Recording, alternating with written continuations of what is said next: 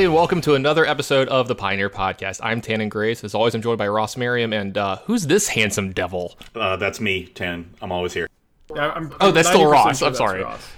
Yeah, it's not even sure it's Ross. Well, you, you both have beards and stuff. I don't know. You look similar to me. So, for anybody just heard that voice, that is Aspiring Spike, as everybody knows him on MTGO. Uh, very famous grinder, I guess is the way we could put it, because you, you do get pretty competitive, but you've been streaming a lot lately, right? Yeah, for the last I think eight months or so, I've been on the streaming grind, and it's it's been a blast.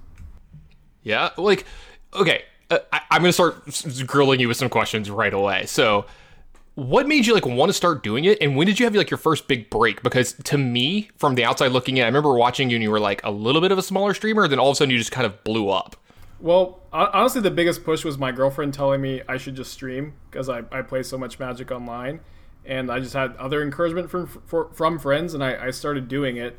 And I, I think my first big break was I was one of the first people playing Wrenn and Six in Jund on Okay. on on Moto and just on streaming in general, and people love that kind of that kind of stuff, you know. And people do love dopey mid-range decks. Oh yeah, oh yeah. Yeah. So so you were quote unquote Jund guy, and that was your thing. yeah, that, that was my thing, and I I was kind of scared to branch off from it for for a while because even though like I'm not really even much of a Jund player, like that was like I felt like why people were coming to the channel, but eventually I branched out into just other other brews and like as soon as Stoneforge Mystic got unbanned and Faithless Looting got banned, that's when you could start brewing in modern again. So I think that's when I started to get maybe known for more brewing in, in modern because it became possible for the first time in a while. Yeah, there was that brief period where like sort of anything went, and then then Oko happened. Go ahead. Okay, I got a couple follow up questions real quick because it's very important. Uh, we got we got to check your Jund guy creds.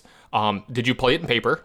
Uh, I have played it in paper. I didn't own it in paper, but I've played it at a few tournaments. Ooh, that's, that's I think it's a strike own one. it. Two, two, ooh, two. Was it foil or non foil? Non foil. Ooh. God. Oh for two. Yeah, So- oh, oh for so 2. We're off to a rough start. Yeah, I don't don't fall into the stereotype, sadly. See, even he knows it. We didn't have to bring it up. I, I've met many Jund guys, and they're all cookie cutters of the same person.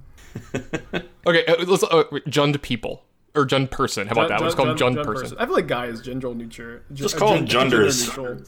Junders. There we go. Welcome to the Junder Dome. Right? Is that the isn't that the one they did for they for the painting or whatever randomly? But but yeah, all right, cool. Uh, good solid start to the show. So I was to say, I was actually watching you. Uh, I wasn't watching it live. I was watching a repeat of it of a stream that you were doing today with another deck that you've kind of like uh, brewed up a little bit. And actually, I love this deck. And I know we're not a modern podcast, but we could talk about modern a little bit.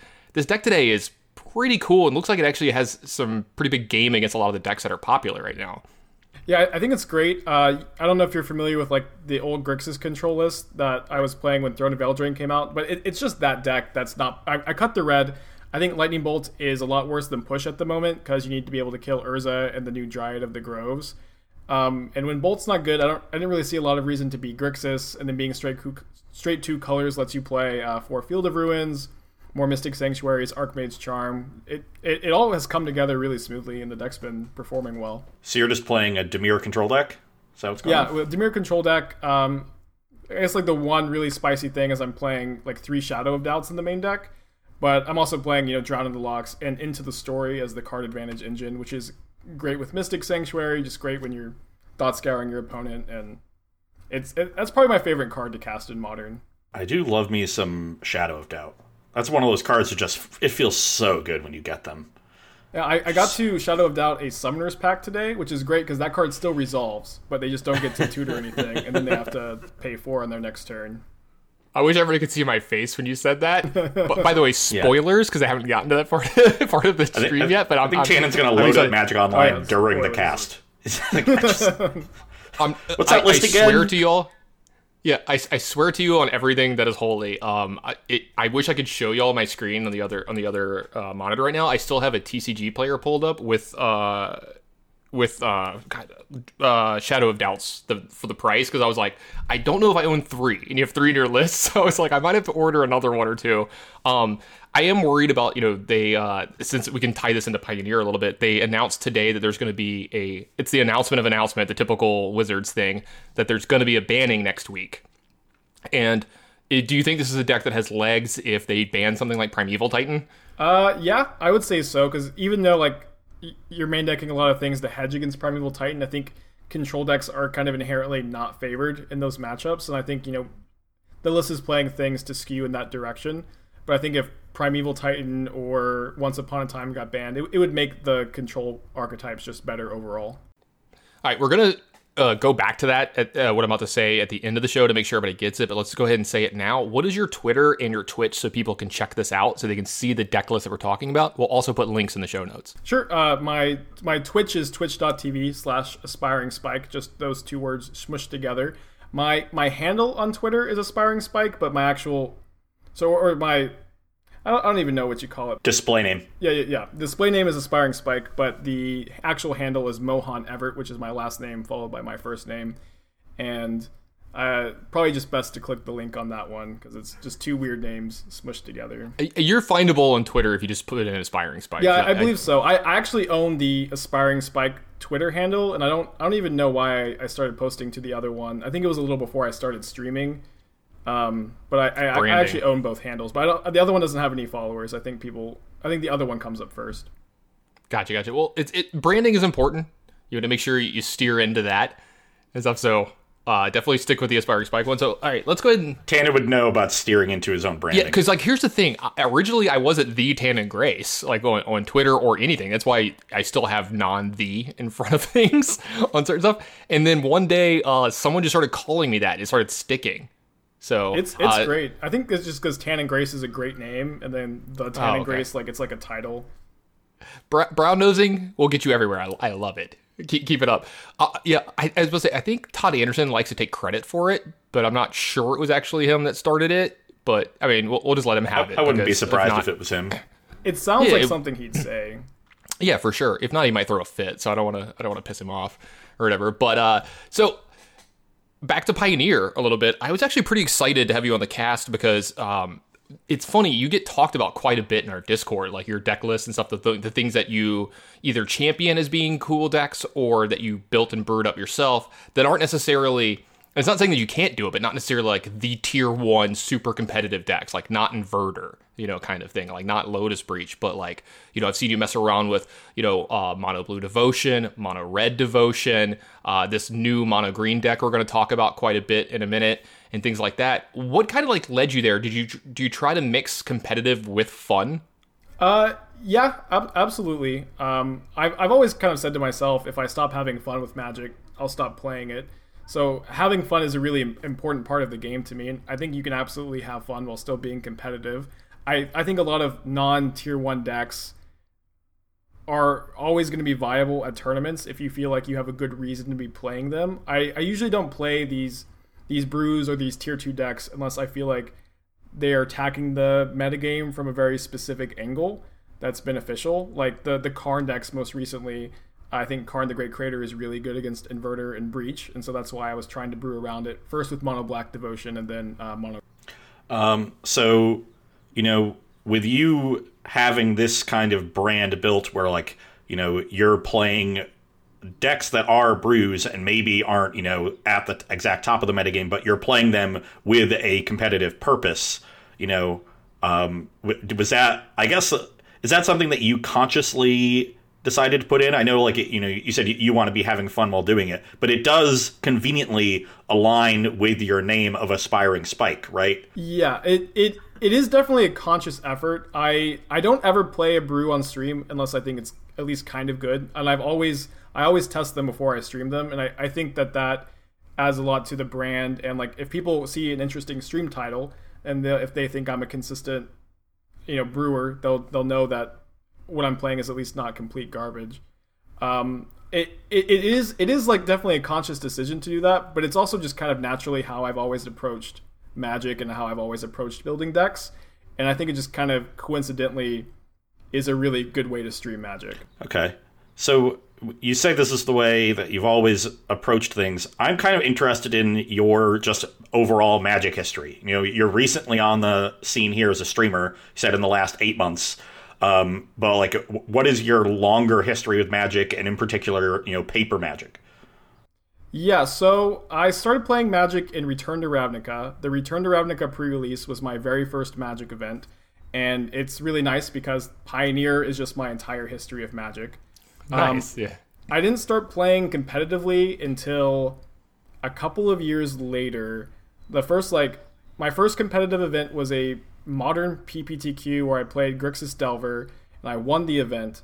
And then two weeks later, I decided to drive up to GP Oklahoma City. This is the event. This is the one where Zach Elsik won with Lantern Control, and I, I, I look back on this event very fondly because Andrew Solano um, and Zach Elsik both top eighted, and Solano beat me for my winning into top eight. It was the first GP I ever played in, and I didn't I didn't know any of these people going into the tournament, but they would all later become you know good friends of mine as I became you know more of a member of like the Dallas Fort Worth community. Um, and then like after that, I got into like Legacy and Standard, and I you know I've grinded the GP and the RPTQ circuit.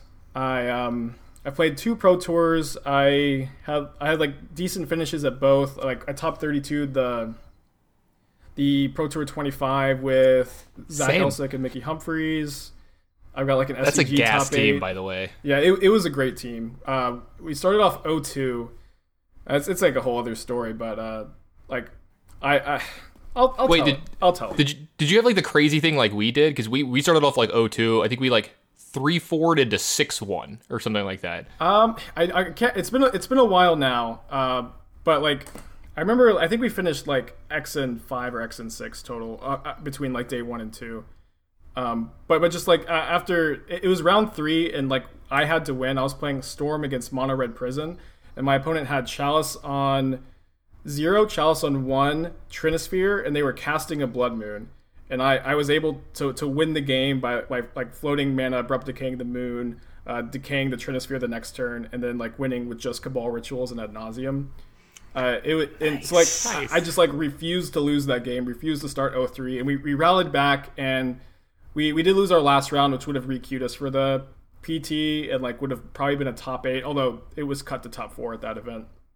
But uh, but yeah, I've I've got an SCG open top eight. I I don't honestly grind paper magic very often. It's kind of difficult to travel to events being in the Dallas area.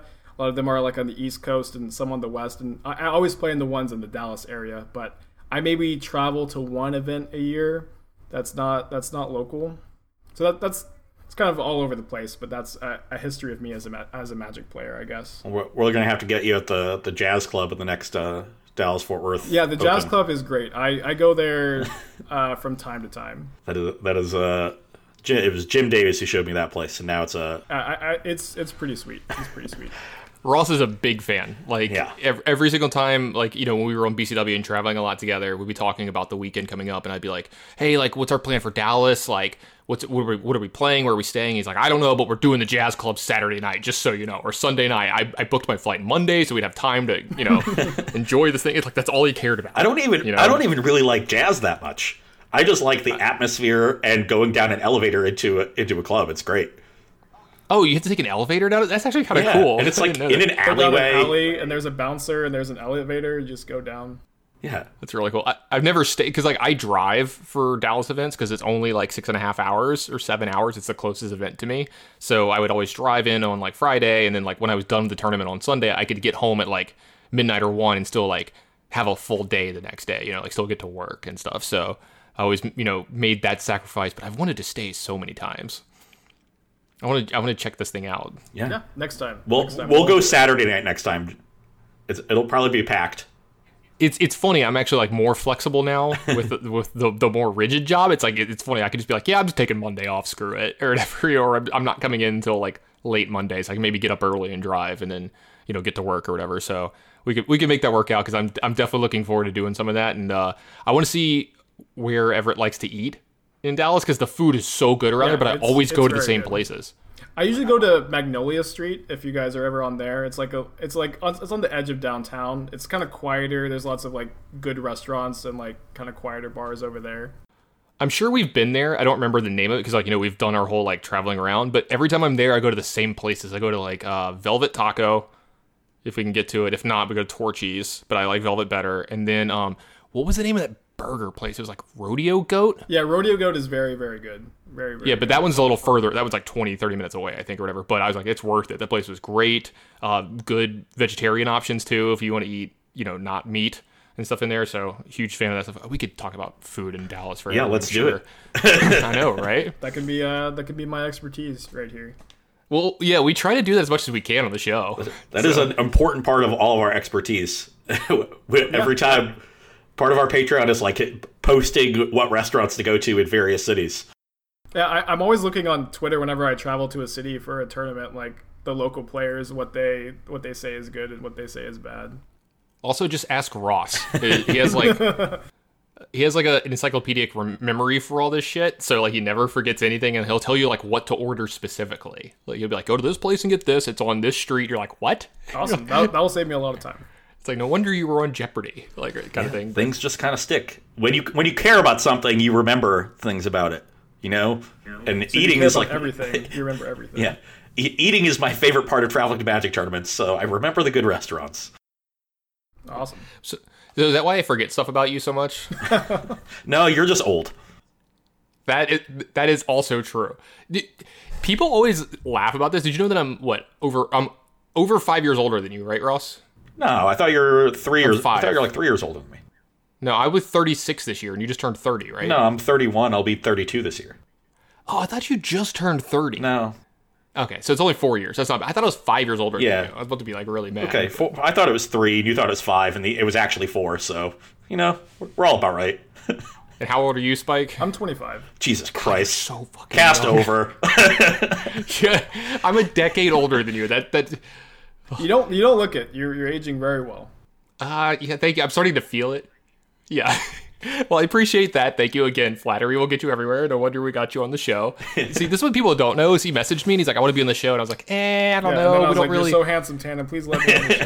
Yeah. he's like, I, he's like, he's like, at least once every ten minutes, I'll drop some compliment in Yeah, I, organically. I, had to, I had to sign a, a, a very extensive compliment contract. Yeah. Flowers Dude, and a should've muffin signed- basket just show up at your door. You should have signed him to an NDA so you couldn't say this on air. Damn it! I Oh. should have done my should have done my homework and all this. But I've come I've come here to expose the Pioneer cast and maybe Exactly. compliment them on stream. all right. Anyway, uh, let's let's get into something serious for a minute, and then we can go back to tangents in a little while. So there was actually a pretty big Pioneer tournament online this weekend. Other than that, there wasn't much going on. But there's the Pioneer Showcase that happened online, and this is worth a little bit more than your your average challenge that you have every Sunday. Uh, in fact, I would think this is way, worth more than say like a classic or some of the stuff in paper because uh, we were talking about this before the show. What do you need, like 40 QPs to play in this? Yeah, I, this? b- I believe it's 40. It might be 35. I, I don't remember. it's a lot. Yeah. Whatever it is, It's- it's people who are specifically dedicated to playing Magic Online and playing this format. Because I was kind of unaware of like what a showcase meant. You know, it just like it was a bigger tournament with like a bigger buy-in. I didn't know you had to have like an actual qualification because you know we're talking about it and you guys kind of laughed at me because I looked at the top eight and I was like, holy shit, this tournament's stacked. And you're like, no, just look at the top 32 because like you have to qualify for this. Like you can't just play in it. So like this almost feels like it's a mini online Grand Prix type thing. You know what I mean? Like a very dense, uh, solid one. But uh, you know, I'm looking at some of these names in the top eight, and they're all huge. And we we start talking a little bit about some of the decks and stuff. And uh, the deck that actually won the tournament is it's still like a relative newcomer to like the competitive side of Pioneer, but this is one of the decks that me and Ross have like slowly been coming around on. Like when we first started seeing these lists, we were like, oh, this deck looks mopey and bad. And then the more we saw it, we're like, oh, this deck's actually pretty good. It plays out well. And it's also just well positioned right now. That's the mono white devotion deck with like Gideon tribal theme going on. And how do you feel about this deck? Because I know you've played a lot of the uh, devotion style decks where like you have the Nykthos plan as kind of like you know you can curve out normally, but like if you draw Nykthos, your deck is insane.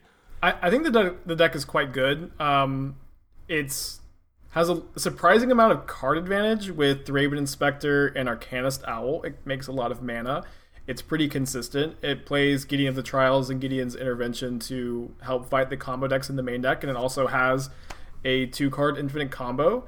And Heliod, ha- and both. What, what I really like about the deck is both halves of the infinite combo. Heliod and Ballista, they're both fine cards on their own. Like Heliod is often a three mana five five indestructible, and Ballista is is walking Ballista in your Nykthos deck. And sometimes you draw both and you win the game. I, I think the deck is very good. There are a lot of players I respect a lot that think that it's the best deck in the format, and that's all they've been on for for a while now. Wow. I every time I've played with or against this deck, it has seemed rather mopey. Um, but like I, when I look at it on paper, it makes sense, and I haven't played a lot with it, so I, like I'm I understand where like you know I'm just probably seeing you know some measure of variance where I get the, the low end of it. But I, I I mean I agree with every point you made. It really does have a lot going for it, specifically within this metagame. Um, intervention, I think, is a recent um, addition just because Dimir Inverter is so popular uh, and so dominant. And you see, you know, two copies in the winning list from Phil Hellmuth. You don't see as many in the, in the list down the line, right? Like, uh, I think there's uh, Bachatini's list doesn't have any. They're playing the Rest in Pieces, which is what Yama Killer has been on. Um, Who's championed this deck for like well over a month? That, that think was the player I respect that I Yeah. was I was kind of talking about. Uh, Yeah. he- I think he's great, and I him him uh, playing it as much as I think means the deck is good. You know another. You know, an, uh, sorry, I was jumping. around. There's another way that you can tell this deck is real. And if you look in the sideboard, there's three Glare of Heresy. And whenever we found, whenever one of the solid like monocolored decks becomes good in Pioneer, you see people playing the like the color hate. You know, like it was uh was it like uh, Chandra's defeat when like red was the best deck, when mono black was the best deck. We saw what is it, Dark Betrayal? Yeah. I think is the name of the card. Yeah, you see those cards pop up, and there's no there's no one mana one for white, right? I think Glare of Heresy is the one that, that- Yeah, does it. the one that was I, I don't of the I don't believe so.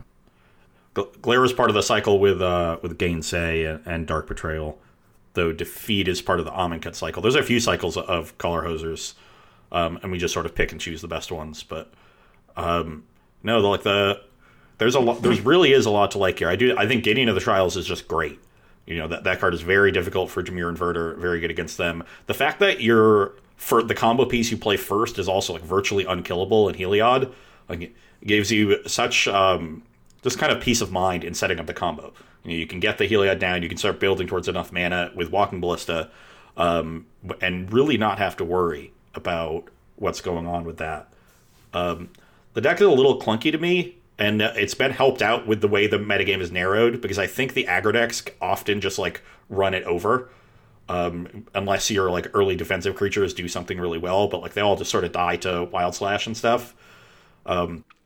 But do you think that's one of the reasons why this deck's doing better now and people are gravitating towards it because those decks almost don't exist at like high level Pioneer? Yeah, no, I, I completely agree. Uh, because you know we this deck showed up a little bit during all the Players Tours events and didn't do that well. Uh, and those events, were like on day one, were a lot of aggro decks, and it was Inverter mono and red. Sultai Delirium and stuff that just put those decks in their place. Uh, and now this deck is coming up as sort of the next wave to respond to Sultai and and Inverter. And in particular, if you read Yamakilla's tweet about the deck, like he thinks the matchup against Sultai Delirium is awesome. And it, you don't really see any Sultai in this top eight, which means it's still winning even like when its best matchup isn't really there. And that's a really good sign to me because it tells me that it's also well rounded. Yeah, because like I really like what Phil Hellmuth did with his list here, in the fact that like we I know we're gonna harp on this again, but Gideon's interventions main because we found that when we were looking at this deck, and again I didn't put this thing through. I haven't played like you know fifteen uh fifteen uh, events with this or anything, but I, I thought it felt like when I looked at the list, this might be like good against the other creature decks and mid range decks and stuff like that, but could struggle against like some of the combo decks with their fast starts. But Gideon's intervention and Gideon the trials seem to be huge steps forward to help those matchups out. And then the cards are still good in other matchups. Like, you know what I mean? So like I don't see a glaring hole in this deck anymore. And Yeah, I agree, and I think that's one of the most unique things about this deck is there just aren't that many cards that are good against Inverter. The deck is very resilient to to hate, but Gideon of the Trials and Gideon's Intervention are two of the, like the only cards in the whole format that are even good against the Inverter deck, or like specifically good against the Inverter deck. Like other colors don't really have access to to really effective sideboard cards in the matchup. Yeah, because you're you're seeing them kind of you're seeing the inverter decks. They're playing more and more heroes downfalls, right? Like you're seeing four in their 75 now, but you're seeing like three in the main sometimes, or two to three in the main, and one in the sideboard to combat stuff like Gideon of Trials. And you know, in the mirror, it's good against like Jason stuff, but the blue black deck doesn't really have an answer to Gideon's intervention. Is the funny part, and so like this card, this card, what's that? Oh, thank you, Color Pie. Yeah, no, right? Like they can't really kill an enchantment. I mean, there is a, uh, I think there's like a new commander. Wait, Oh, no, there's a new what is it? Farika's uh, whatever. As I say, but that card's pretty bad Right, that- overall. that's, that's the new tech. Inverter players, that's how you beat Gideon's intervention. You heard it here first. and uh, Probably just get a black bounce cards, spell in your deck. But yeah, I know something like into, like uh, wh- what's the newer into the royal? It's uh, Blink of an eye. blink of an eye. I was like, yeah, just play some blink of an eye maybe or something. I don't know, but. Um, and speaking of black cards, uh, mono black aggro made it in second place. The deck that just won't die, right? Like we Li- found that, like I think, all their creatures. Uh, yeah, I know, right? It, it works on multiple levels. I'm glad you got it. There we go. This is why we need you on the show and not Ross. Like you actually get you get the deep jokes that Ross doesn't always catch. I'm joking, Ross. I love I you. get Don't them. I just glare at you when you say them. I saw the look. I saw it. All right, but uh, to get to it, this deck's a little different than what we've you know come to know and love over the last few months of mono black aggro. And I gotta say, I'm glad this deck's still around. I think it's healthy for formats to have decks that are just there, like at all times. You know, because like a, it helps like consumer confidence in the in the format. You know, you can buy into mono black control, and you're still doing fine and stuff like that. You know, you, yeah, you lost out on Smuggler's Copter, but you know you have to sh- change a card here or there. But we're looking at this one, and we see the tech that some of the Nova players were doing. One of the last opens, they have uh, Mogis's Marauder main to kind of like help them finish off some big turns. But there's also like Graveyard Marshal in this version, which is interesting. It kind of gives them another mana sink and a way to utilize some things. I don't know. This one looks a little strange to me, but overall, you're just seeing like your your typical mono black deck here. I, I think Graveyard Marshal is more there for the curve. Like one of the things you lost from Smuggler's Copter was another good two drop, right? And the deck's curve has been a little higher as a result. They're playing Spawn of Mayhems and more Rankles. Uh, and in this metagame, like you really do have to be putting a lot of pressure on your opponent, and that's a reasonable card to do that. That provides a little bit of value later on, which is exactly what the deck wants to be doing.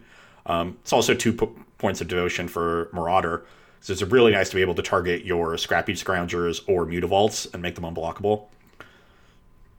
Yeah, I agree Yeah. with that. I think this is a deck that definitely rewards you for mastering it, so you know exactly your sideboard toolbox that you need for every matchup, and as the format evolves, your sideboard plan for those matchups can evolve. And it looks like the sideboard here is, it, it, it, it the, the the sideboard feels very intentional, like the amount of lost legacies and drill bits and remorses. I feel like it was very carefully constructed, and I and I, I think that this is a deck that really rewards you for knowing the matchups and what you exactly need as the format evolves. Yeah, seeing three Lost Legacy is pretty a pretty big nod towards like the combo decks and like Inverter and stuff like that. But I like that you mentioned Agonizing Remorse because I remember one of the first times Ross and I were doing the show and we saw this kind of starting to pop up in sideboards of black decks. We were like, really? Like, there's not a better one mana version of this card? Like, why aren't you playing like Duress or something? And I was like, oh wait, this one like gets a card out of their graveyard, out of their hand, and exiles it too. So like it has some extra flexibility. Like you know, if they have a combo piece in their yard, you think they're going to like inverter you next turn. You should be like, hold on a minute, let me get that out of your yard, and we could play a few more turns, and I will probably actually be able to beat you there. Yeah, so, and so many of the combo pieces are just creatures now with Oracle and Inverter, like Duress against uh, and, and you know Mm-hmm. Against uh, Breach they have of Wishes, and sometimes you'd like to be able to hit a creature out of that deck. So I think Remorse being able to hit creatures is so important right now. yeah, absolutely got to agree there. Uh, in third place of this event, we had a Dimir Verter deck. Pretty stock. Uh, no Narset's main is kind of weird. That that's become a thing. Like everyone's just like, you should be playing Narset main. There's a couple on the sideboard. This one also used Pack Rat in the sideboard. We don't really need to go into it. this. Is something you know everybody's seen, and this deck's pretty uh, straight up. In fourth place, it was the other on, mono white. on, One, hold one weird thing, Go ahead. We got 14 card sideboard. I don't know if that's a mistake. Oh, I didn't even see that. I mean, I, it could be like an MTGO thing. It's just at least something. I yeah. don't know. You you also missed the Jace Vryn's prodigies in the main. Like this is a real oh, innovation. there's okay. I did not notice that there's Yeah. four Jace Vryn's prodigies made. Yeah, I, you're I've correct. been told that this is a uh, Gold Ducat innovation, and you see he uh, took sixth place and has four copies of Jace in his list as well. Um, I don't know if he was the originator or more the popularizer, but this is sort of a new build. Um, a- Okay. You know, a lot of them have been moving away from Pack Rat and the sideboard and towards Jace. I know a lot of inverter players have really liked Jace, and now they're like they're just taking the next step and main decking it, and it's definitely like fighting with Narset for those slots. Um, I think Narset is probably was better when you had to be more concerned with breach. Um, you know, shutting off their Pore Over the Pages is quite nice, um, but it, it's it's not really clear to me. You know, which one I would rather want. I do like um, the two mana play, especially if you're going up on heroes downfalls, which they all are, um, because of, of you know the need to answer all these planeswalkers. But um, Jace in the main deck, uh, you know, it, it makes a lot of sense now that we've the metagame is largely moved off of Wild Slash because I think that was the card that was holding Jace in check for the longest time. This has to be another nod to the mirror as well, right? Like just uh, constantly checking your opponent to have a have a fatal push. Like if they don't, they're just going to lose in the mirror if Jace stays in play for multiple turns, right? I would think so. I think it's also good with all the discard spells you're playing, probably against Right. the opposing combo decks. Uh, also, uh, Breach and Inverter. I think that Jace is probably the best thing you can be doing on turn two. There's always sort of been Awesome. that dichotomy where like Jace is a little bit better with discard spells. Snapcaster, you want to be playing more counter spells. I know Snap not Pioneer, but um, you know th- those two cards are so often compared, but they function slightly differently. Agree. All right, and then in the sorry, go ahead. I just I agree with that. Uh, In the fourth place, we have another mono white deck. You're, this one you're not the only one he compliments, Tannen. Okay, sometimes he compliments me too. Oh. See, see when he does that, it doesn't even register. That's a thing. I didn't know that was a thing we could do on the show. I was unaware that was something we could Yeah. actually do, Ross. Ross, I love you. Please don't ever leave me. I, I, I have nothing without you. All right. Anyway, uh, we have a fourth place. We have another mono white uh, devotion list, but this one's got rest in peace in the main. And I've seen people do this before. Is I, I saw some people at the the Players Tour have upwards of three and four in the main decks of like their blue white control decks. You know, some of these mono white decks. If it doesn't hurt your own deck, this is an interesting thing to be doing against these uh, combo decks, right? I, I think so. Uh, one one very interesting thing is when you have a tournament like the Pioneer Showcase, where you feel like the metagame is going to be a little more narrow. People are going to be playing like specifically the tier one decks and Inverter, Breach, and Sultai. Main decking a card like Rest in Peace makes a lot of sense to me. Instead of playing in you know some leagues where people tend to do more brewing, they tend to play more creature decks. Uh, I, I like I like the main deck Rest in Pieces a lot. One more interesting thing, I guess two more. This list is playing 61 cards uh, in the main deck, which is always always a, an interesting choice. I, I without eh, maybe kind of speaking for them a little bit, it might just be because they want to play 26 lands in their deck, but they feel like they need all of these other cards. Um, also, one, one more thing, uh, Rest in Peace shuts off Elspeth Conquers Death. So you, I think you see a lot of people choosing between playing Rest in Peace in the main deck or Elspeth Conquers Death in the main deck. And it looks like they've got two Rest in Peace in the main and, and two Elspeth in the sideboard. So maybe that's a, a package where you cut the two rips and bring in the Elspeths when the Rest in Pieces aren't relevant. Makes a lot of sense. Wh- where are you on the 61 card? Are you the like the crowd that says, yeah, that maybe like there it could be right, or the crowd that's like that's just never right? Well, I, I think that there's not really such a thing as never right in Magic. There's just so many weird corner cases where it, it is correct to, to do the unintuitive thing. I have never been convinced it's correct, but I could be convinced it's correct. And I know that this player is, is very, very smart. They, they- actually, they beat me in the last round of this event. Um, and I, I, I certainly respect their opinion, and I, I could be convinced that it's right. I, I do think situations like uh, years ago, there was like the 66 land Scapeshift decks where people were like playing it, needed to play like enough mountains to make Scapeshift work, but also enough non mountains to make their mana base work because they were heavy Simic. Uh, and that raised their land count to the point where like they needed to play more cards overall. Um, that was like an interesting thing to me. I'm generally in the camp that like you know, maybe technically you I would say that it's possible you- 61 would be correct, but like I can't envision it off the top of my head. It would have to be a very contrived scenario. I, I swear I thought we were going to get a math tangent here because uh, Ross is known for going off on math. I thought about it. on the show. I thought about it, Tam. Okay, I got another question for you, Ross. When they were doing the 66 card decks, I wasn't playing, uh, you know, live Magic at the time. Were you? Were you like competing? This was like 08, 09, I think. Maybe Yeah, were you- 2010. were you- yeah, like if, if it was if it was late 2000s, that was my college years, and I wasn't playing as much then, but I was still playing some. If it was right after that, that's like after I graduated in 2010 is when I started really getting back into things. Yeah, I was going to ask if you remember playing it in paper and you could tell. Like, because here's the thing: if I, I, I can usually tell if someone's deck is like you know too small or too big. Like you, you, you know, you know that feel, and you could kind of like get a leg up, I guess, game one when you're shuffling your opponent's deck. You're like, this is a 66 card. Like, this is a bigger than normal deck. You know? I, I feel like I could tell with like 65 cards. I wonder what the.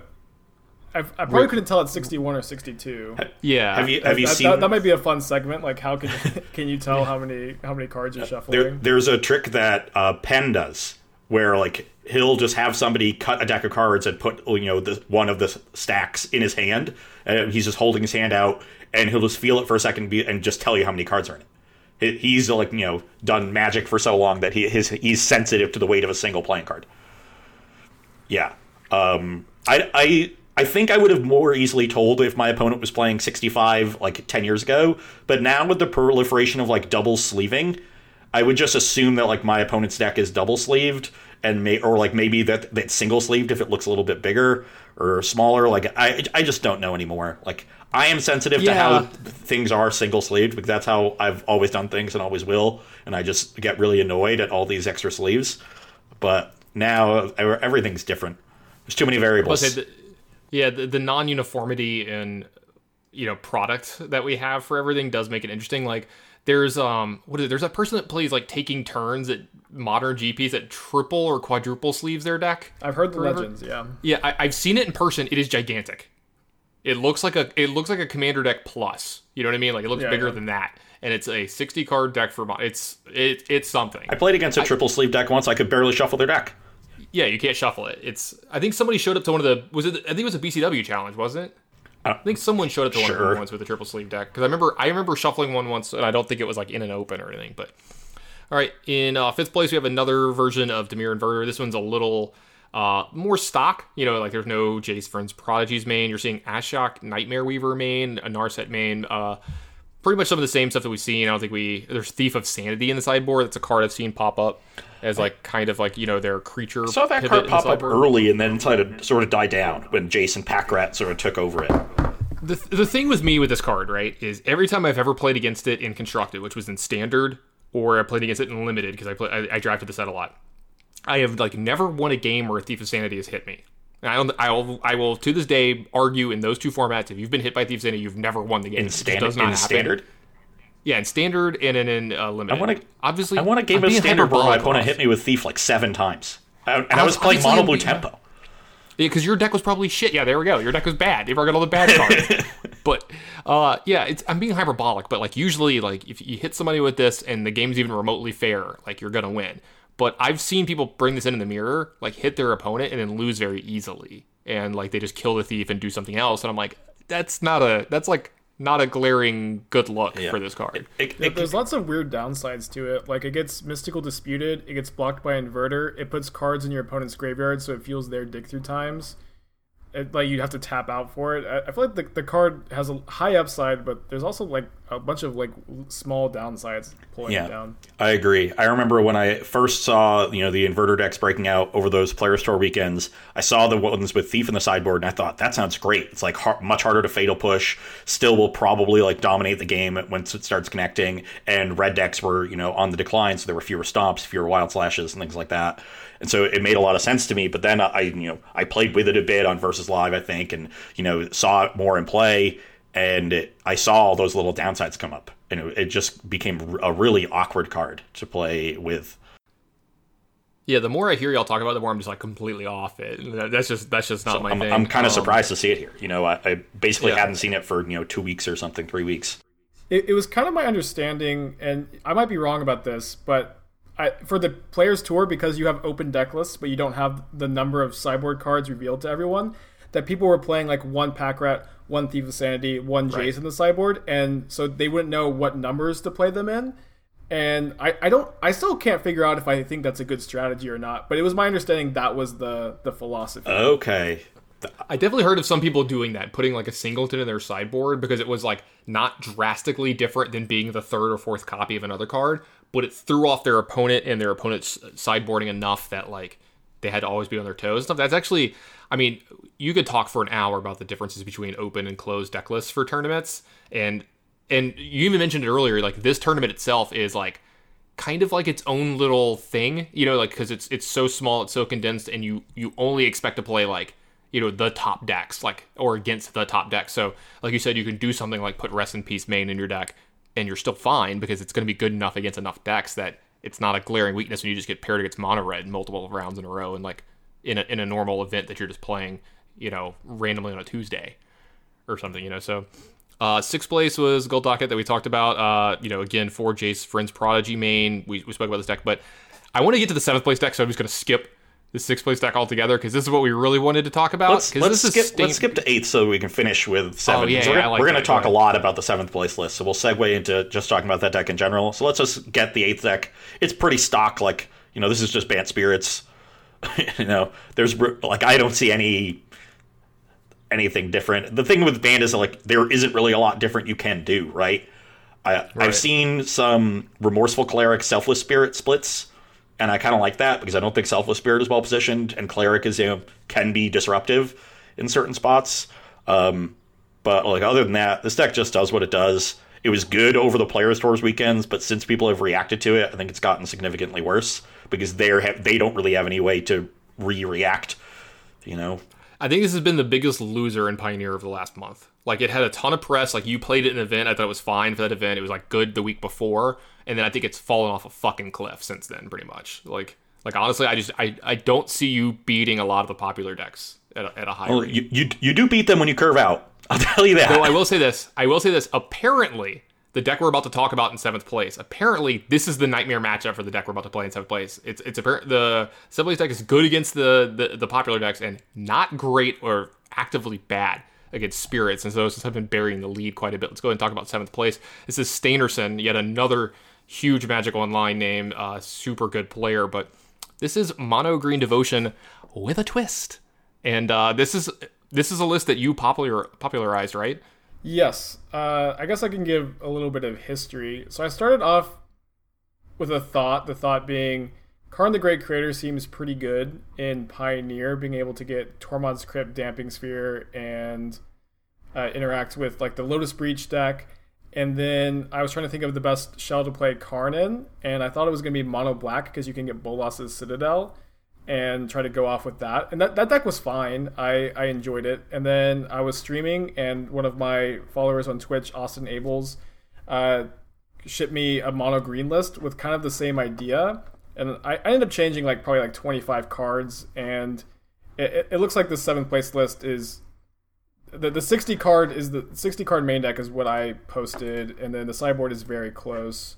Um, but Karn the Great Creator in mono green specifically lets you play God Pharaoh statue. I don't think this card is very good if you're not accelerating.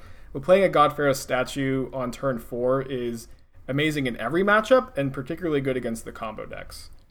So let's talk for a second. It's a six mana artifact. It says spells your opponent's ca- cost. Uh, spells your opponent's cast cost two more to cast. And at the beginning of your end step, each opponent loses one life. So it slows them down, and it's technically a win condition. you know, like it does Yeah. do some damage. So it might be a little convoluted, but the lock kind of definitely in quotation marks, but your plan against inverter is to play a turn three Karn, get a Tormod's Crypt, play your Tormod's Crypt so they can't immediately tap out for inverter, and then you get your God Pharaoh statue, and it's probably going to resolve because they don't play very many counter spells these days. Um, and because they can't tap out for inverter, um, they have to play inverter and Thassa's Oracle in the same turn if you have a Tormod's Crypt out. And the ability to do that is it's it's almost impossible with God Pharaoh statue out. That, that's going to cost you 12 mana. So that's that's the that's the plan, and, and the whole time you're pressuring them as well. Um, the plan B is you can you know play Nissa and get an Eldrazi quickly. Um, but but the, the main the main plan is is Karn. All right, before we go too much more into plans, I kind of want to read off a little bit of this list for the people at home that don't have this in front of them. We will have, you know, the, the link in the show notes, like I said. But this has 12 planeswalkers in it. You're looking at four Karn the Great Creator, four those Nissas that we mentioned, and four Vivian Arcbow Ranger. Just a good planeswalker. It's another tutor package. So you're looking at eight planeswalkers that have a tutor package main. And this one has a lot of green pips in the cost. So kind of filling two roles there, right? Like helping out with devotion and furthering your plan of your sideboard cards, which we'll get into in just a second. You're looking at uh, four Burning Tree Emissary, Elvish Mystic, Jadelight Ranger, Llanowar Elves, and Voracious Hydras, and two Voyaging Satyr, a card that uh, I'm a big fan of. Uh, I my first SCG Open top eight ever was on the back of Green Red Devotion, and this card was the card that broke it. Like being able to untap Nykthos and use it multiple times in a turn was just absurd. And then a card that we've seen getting very popular in Pioneer since there isn't a like rampant growth type effect. We're seeing four Wolfwillow Haven. That is a mouthful, by the way, when you try to say it really fast. Wolfwillow Haven. Um, for those of you who don't know, it's a newer card. It's one in green. It enchants a land, and it's like the new ramp spells they've been printing the last few years. It makes the land tap for an additional green. Uh, this one also has a little bit extra text on it. You can pay four and a green as a sorcery. You can sacrifice the enchantment and make a two-two wolf. So uh, I guess it's at least you know a little value late in the game if you're playing against like a control deck or something. You still have something to do. Yeah, it's not, it's not super relevant, but I've I've killed people with those wolves. Yeah, the wolves can be very very Im- impactful. I for imagine sure. they come up most often when you're in like a low resource game and you just need Right. to block for a turn to protect a planeswalker. Yeah, know? like, that's, that's that's a big deal. Like it seems really good with Nissa. Like this and Nissa seem great together and stuff. And uh, I do want to read off the sideboard because it's 15 one up. So well, I got my workout cut out for me here today or whatever. But uh, I'm just gonna read it off. Got Damping Sphere. I said it right. Damping Sphere. Uh, Emrakul, the Promised End. Uh, Heart of Kiran. I gotta say, th- is this one here pretty much to protect your planeswalkers as well? Yeah, Heart of Kiran uh, was also a suggestion from the Twitch chat. Uh, Yeah. It's something I wanted a lot. Was just like a, a cheap threat to play off of your Karn, and it's it's so good to get with Karn, put it into play, and then you can crew it with Karn and block. It helps the Spirits matchup. The best card against Spirits is Sky Sovereign, getting a little ahead of ourselves, but it's, it's also Yeah. good to, to get this out and be able to block and protect your Karn in the Spirits matchup specifically. Yeah, for sure. Uh, after that, you have Questing Beast, uh, Setessan uh, Petitioner. This is the 2 2 version. You said you actually like the other one better. It costs one more mana, but it's a 3 3. Yeah, I, I do like that one better. I've actually completely cut that card from my sideboard. Uh, I, I it, when I, when you tiered it up, it was very relevant, but there just isn't enough mono red in the format Okay. right now. I think to justify Yeah. it. That makes sense. Uh, the Great Henge, Ulamog, the Ceaseless Hunger, Walking Ballista, Dark Darksteel Citadel. So just to make sure you can make flame drops five and six after you get Karn in play, and you're gonna God Pharaoh them or something. I get it. I get it. Uh, God Pharaoh statue, a Pithing Needle, a Scavenging Ooze, the boat, like we were talking about. Uh, Sovereign Consul flagship. Sorry, it's hard to say that with a straight face. Uh, the Tormod's Crypt that you mentioned, and a Green Gearhulk. So pretty wide range here. Stuff that you know, we got stuff to slow them down, stuff to kill them. You know, some threats and some interaction. I, like it overall. This deck seems pretty cool. I remember the first time I saw it. Uh, I think you posted it on Twitter. I think was the first time that I kind of got exposed to it, and I was like super interested because I'm a mono green Tron player at heart. Let's be real. Everybody, everybody knows I'm de- I'm devoted to Karn, and I'm super mad because I've never been able to play in a paper tournament with four Karn the Great Creator in my deck yet. And I have like the super sweet Japanese ones. I even have foil ones that I got because I'm that guy. But uh, I just want to play them because they're so cool. The, the card is super duper fun to play with. Um, this deck is so surprising because you don't sideboard in any matchup. Is, is one thing I don't think. Do you really not mentioned. sideboard at all? I, I, do, not- I do not sideboard in any matchup, um, and I don't think that this awesome. version does either. This version is like maybe three or four cards different than, than mine. Um, yeah, I, I just don't sideboard in any matchup, and it makes a lot of sense for a ramp deck that's just doing its ramp thing. And like a, a lot of times when you're sideboarding in like, you know, your uh, like a lot of times you would play like heroic intervention, which isn't even that good against the blue white decks because of Teferi. Like seeing like the old devotion decks, it just makes a lot of sense to just keep doing your plan and get your sideboard cards as you need them with Karn and Vivian. Um, I I I really really like the deck. I I think I've had a higher win percentage with this deck than any other deck in Pioneer. Wow. Is it is it a conscious decision not to have any sort of disenchant effect in the sideboard? Like I don't see a Uh, it it is a conscious decision. I haven't. I had like a reclamation sage at one point, and I just never ever ended up getting it.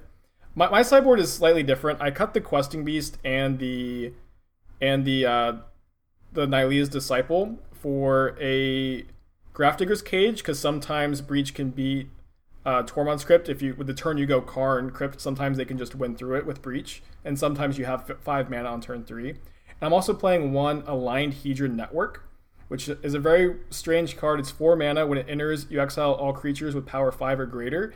And what that matchup is for is the black white auras deck, which is kind of picking up in popularity. And that matchup is really really bad because they have like a lot of you just you, it's hard to interact with them. Their creatures get really big really fast, and I found that that is the best plan for the matchup. And it you can also get it when your opponent has a five power creature if they have an Uro, they have a Rotting Regisaur, or or something like that. But I, I've been pretty happy with that card. And the only creatures you have that get that big are Voracious Hydra, which can be smaller. yeah. This deck is definitely you know it looks pretty similar to the green devotion decks we saw a couple months ago. You know before all their cards got banned. Uh, and it, you're you've cut Walking Ballista essentially, or just moved it to, to a one of in the sideboard, and instead you're playing this really like you know grind them out game with Planeswalkers, and because the Planeswalkers are so important, you need a little bit more reliable acceleration early. Uh, so the Wolfwillow Havens and the Voyaging Satyrs jump in to do that because you know you don't have once upon a time to find your mana creatures. If your mana creature dies, you really want to follow it up with another piece of acceleration as opposed to uh, I don't know some dopey creature or whatever. But know, the the list looks really tight, and I I remember when I I saw when you tweeted about it, and just the I'm playing a deck that doesn't sideboard and it makes sense not to sideboard already had me hooked. And I'm, It's exciting. well, Tannen is a is a mono green Tron player. I'm an Elvish Mystic player, so I've been sad to see that you know those cards re- really relegated to the sidelines in the last month or two uh, in Pioneer, and because um, you know it, it's it's always sad to see a card I like start out being way too powerful and then end up being just like not good, and that's sort of where the the Green Devotion decks went. They just had too many good cards. A lot of them got banned, maybe too many of them. I don't know. Um, but to, to see them come back and in a such a really sweet shell, this is like this is the deck I want to play when um in Baltimore next weekend. Like if it, I would really recommend it. I've I've been kind of killing with it. So uh, I did want to say one thing real quick about it and uh, kind of piggyback on the on, on, one of the comments that you made. I had an idea for you, uh, Spike, if you wanted to kind of cash in a little bit more on this one, like a good revenue stream for you. You, you know the joke about like Twitter, like the uh, the sideboard guide, you know the three dollar Patreon. Yeah, yeah, yeah. You should you should post a sideboard guide for this deck, and they have to do like a three dollar thing, and then it, you'd, you'd be like, I have the top fifteen matchups, right, and just literally list fifteen decks and just no changes on all of them. Just I think it'd be I don't feel like I could bring myself to charge for that, but that might be. I don't wonder if I could set it up to be free if they have to like actually click through it or something. I'm not gonna lie, like if I didn't know. It like you know, I and like I was like, dude, hey, do you have a cyborg graphics? You're like, yeah, dude, it's three bucks. I'm like, all right, cool. Here, PayPal, three yeah, bucks yeah. or do whatever. And you sent this to me. I- I'm sure there'd be people that'd be mad. Don't get me Yeah, wrong. yeah, You'd get some shit. I would laugh my ass off. It, it, it, it would definitely be funny. I'm not. I'm not denying it would be funny. I don't think I could bring myself to do it, but Yeah, you're probably too nice. for that. but no, no, I'm I'm actually super excited by this deck too. Um, in fact, like I, I'm not gonna lie, I, I have a I, I'm really cluttered in in my magic stuff. Like stuff's everywhere, and I have decks like you know I have like 75 percent of a deck just sitting there in a stack. I have this like all the cards I own of this deck because I'm missing a few things here or there, like some of the random cards, and like I don't own for Vivian Arcbow Ranger yet, so I'm gonna make sure I get it because like uh, this will this will kind of move into the next segment. I think this deck can survive bannings for a while, and we kind of mentioned this early in the show that we got the announcement for the announcement that next week there's there's a banning talk coming up, and people are expecting maybe something in modern, but people are also expecting probably something in Pioneer as well. I was going to see either one of y'all have any opinions on it because I've seen a lot of discourse on it. I've seen a lot of talks about like if you ban this, then you have to ban that. If you ban that, then you have to ban this kind of thing. And it seems like the simplest way to me, if you wanted to change some of this format, is to just ban dig through time. But I wanted to hear y'all's opinion. Ross, did you want to go? no, let's let the guest go first. Okay, sure. Um, I, I personally think that, that you should ban Dig Through Time and Underworld Breach. One one thing about um, people people don't like the idea of killing the Lotus Field deck because they really like its presence. They like the presence of a really powerful combo deck existing uh, to pressure like the big mid range Swedish Sultai deck. But I think that Lotus Breach is too. I think Underworld Breach is too good. I, I I have seen time and time again your your breach opponent will play breach. You'll like exile their entire graveyard, and they'll just continue to be able to win this the very same turn with the same breach, which I think is a design mistake to have a two minute card that relies on the graveyard that can still win the turn that your graveyard gets exiled. I I also think that the Lotus Breach deck is too good at finding discard spells and counter spells at the moment. I think that storm style combo decks should inherently be kind of vulnerable to discard spells and counter spells, but it's just not. They have like so many cards that if they resolve, they win. Pore Over the Pages, granted, Lotus Breach, and their engine is a land that can't be targeted by removal or discarded or countered. And I, I think that Underworld Breach is the card that pushes the deck over the edge. You can beat it, and every deck in Pioneer is trying to beat it, and everybody has a sideboard plan, so it's not putting up great numbers. But I also think that people are just going to get better at playing the deck. People are are going to master it, and it's going to be just a, a, a little too good, in my opinion. I, I also think dig through time needs to go. I think that's kind of the more obvious one. I've seen some people argue for inverter or oracle because they like the presence of dig through time, but I think that the inverter combo is totally fine if dig through time is banned. Um, you know, part of the combo really is exiling your own graveyard to shrink it for when you invert inverter oracle. And dig through time is so efficient at exiling your graveyard and finding the two pieces of the combo you need to go off. And I, I also think that dig through time has kind of quietly survived a couple of bannings. I think that it was the best card in Blue Green Nexus. I think that even though Blue Green Nexus is not very fun, and I understand wanting to ban Nexus of Fate because you don't want that to be what your formats like. I think that if Dig Through Time was banned, Blue Green Nexus wouldn't be a very competitive deck. I, I also think it was the best card in the old Lotus Field decks. Um, and I, I just think that if you don't ban it now, you're going to ban it at some point when more two card combos emerge. And that's kind of what I wanted to ask you because the two cards that you specifically say here is another reason that you think along these lines because it it, it hinders so much future possibilities. Like having Dig Through Time and Lotus Breach be present, it makes it harder to not be broken at all times in the format. You know, with like newer cards coming out, newer combo pieces, like it seems like the combo decks just always have Dig Through Time in them. You know what I mean? Like something along those lines. Yeah, it's just so hard to run the combo decks out of resources. Um, and I think that that is a problem. When the combo decks can outgrind the fair decks, I don't think that that. I think that causes an unbalance to the format. Um, I, I also it's probably not super surprising to call for a dig through time ban. The card is restricted in vintage, banned in legacy and modern. It was very good in standard while it was legal, but not nearly as good as the older formats. And uh, it's definitely not ha- hasn't been as good in Pioneer as it was in Modern or Legacy because of because there, there aren't fetch lands. But I still think the card is just kind of a fundamentally unbalanced card certainly the most powerful card. I definitely agree with you there. it's the best card in the Dimir Inverter deck. You know, um, I'm still sort of on the uh, ban inverter side of things. At this point, given the reaction we've had and the ability to suppress Underworld Breach, it doesn't. It seems premature for me, you know, to ban that deck.